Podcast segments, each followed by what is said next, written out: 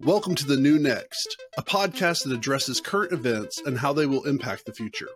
Co hosted by the inquisitive public speaking champion, Mike McVey, and energy, economics, and technology expert, Matt Jensen. Join us as we explore all things energy, economic, tech, and political, and how they will affect our future. Podcasts typically grow by word of mouth. If you know anyone who would enjoy this content, sharing this in a message or by posting on social media would mean the world to us. Thanks for listening, and let's get started. What do you think about We Crash? Um, or was that what it was called? The Hulu WeWork. Yeah, I, I, I don't understand. Like the documentary to me didn't really give a good intro to it. It kind of jumped in and started talking about it being part cult and part um, like are they price gouging or are they just thieving and um, I would say that the average person probably has no idea what WeWork is, um, especially in the areas I've been in. Like yeah. if I went to my work, I would honestly be surprised, except for the Hulu documentary, that anybody would know what WeWork is. Um, and even then, I don't think most people have Hulu at my work. um, um, I heard about WeWork because of a podcast that our friend Brad um, introduced me to that was comparing companies like the downfall of one or the so like Netflix versus Blockbuster, Coke versus Pepsi, um, McDonald's versus. I don't listen to it anymore because it became very. Um, what was the name for that? Um, like I could very I could easily figure out the. Um, I felt like they put too many episodes for every single thing. so it was like seven episodes. Uh, Brad, well, you know what? I'll wake him up. Hmm? He needs to be woke up. He goes to bed too early. That's not true. But um, but it was a um, it was a good it was a good one. It, um, it was off of a specific podcast network because I remember listening to a completely different series that was just jaw droppingly amazing. Um, but they had a yeah they had one that was compared businesses one to another, and overall it was a good one. And WeWork was brought up because they kept on advertising it like forever. It was like what was behind WeWork? What was behind WeWork? Yeah, I still don't really completely understand what WeWork is. I, I get the idea that it's a business building that several small businesses could rent, basically lease space. Yeah, it's um, just office sharing. And that made sense to me. Um, how it got into cultish type, or where it was presumed to be cultish, um, mm-hmm. and other stuff, I don't really that part I don't understand as much, um, and I don't. I don't feel like the documentary did a good job of going into that side because it kept on talking about like the owner, but I don't care about the owner. I don't know what the business is like, why this business is considered corrupt, or why we're having a, a Hulu special. There was another, I think it was on Hulu, but it's the one on the Lulu. No, oh, um, LuLaRoe. Yeah, LuLaRoe. Um, I thought that was a really good documentary that at least really covered what the issue was, why this was controversial. Um, and heck, HBO had a really good documentary series on a specific religious figure who decided to stop being religious and just be a controlling person. And they um, they did a really good job of again. They, I felt like they gave the narrative of both sides what was going on. I feel like the LuLaRoe thing did a good job on that.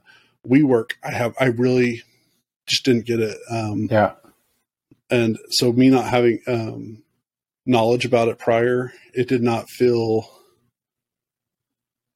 I mean, when I try to Google it, like Wikipedia it or whatever, I'm kind of like, okay, so it's a business that shares office space. That I mean, I really like that idea. I think that's cool. I don't understand what the problem is. Yeah, and I don't understand why there's they're having raves. like, I, I, don't I don't even get that I don't, I don't I don't get the jump of where hey we're sharing office space together to all of a sudden we're doing weekend benders um, that are going on like 72 hours and stuff. I don't feel like they did a good job of telling me how we got from point A to point D, and there's a lot of information that was missing. Like, was this part of their contract?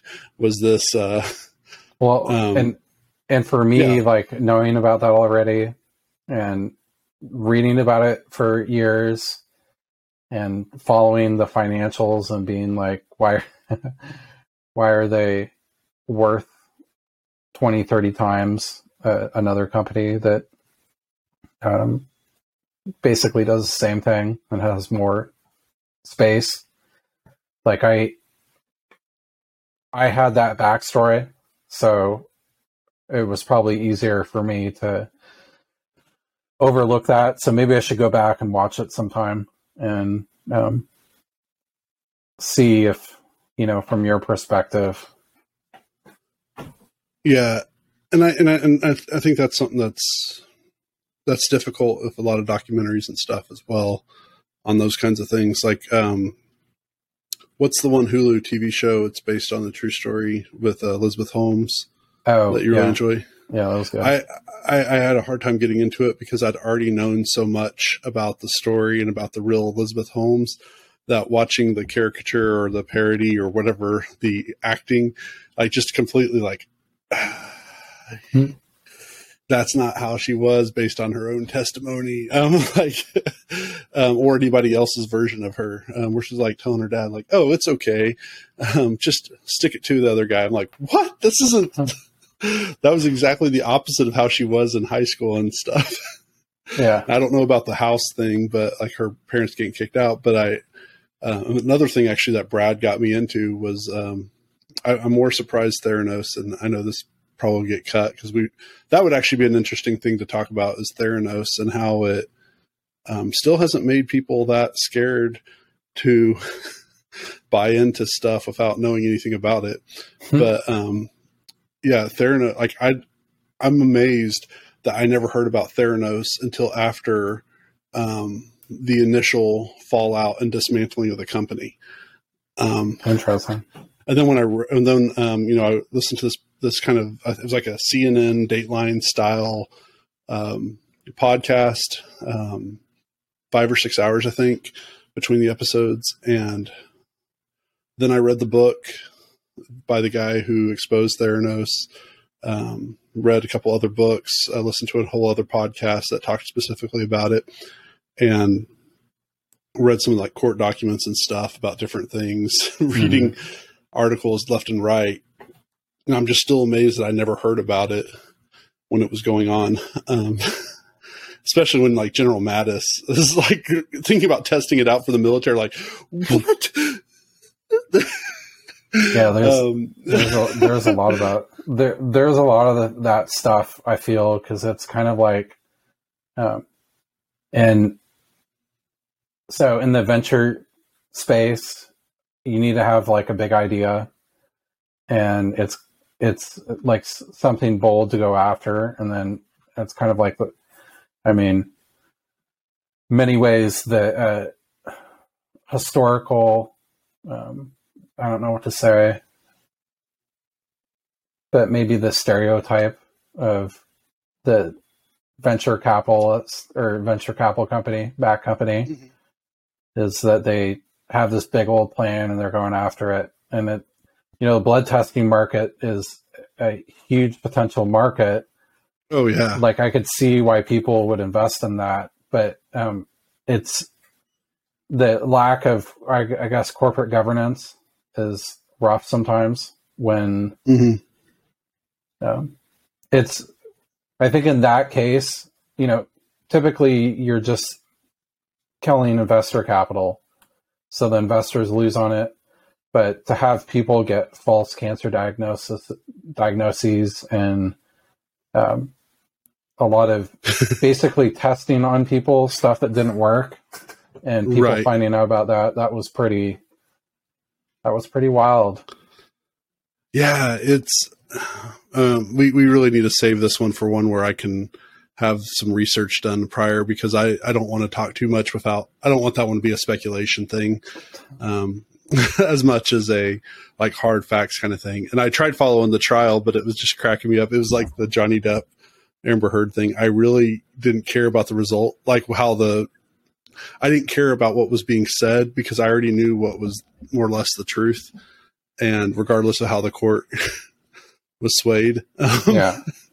um, and since this is not going in there as well, I think the whole trial of the Johnny Depp Amber Heard thing was a complete joke and did not at all reflect what the case was about. Um, I don't think that he proved defamation by any means.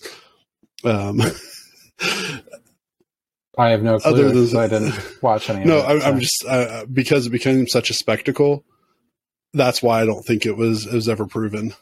Um, the spectacle itself was to shame somebody.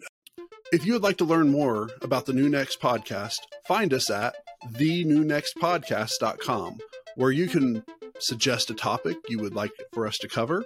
If you enjoyed what you heard, share the podcast, tell a friend about it, or rate us with five stars. We appreciate you.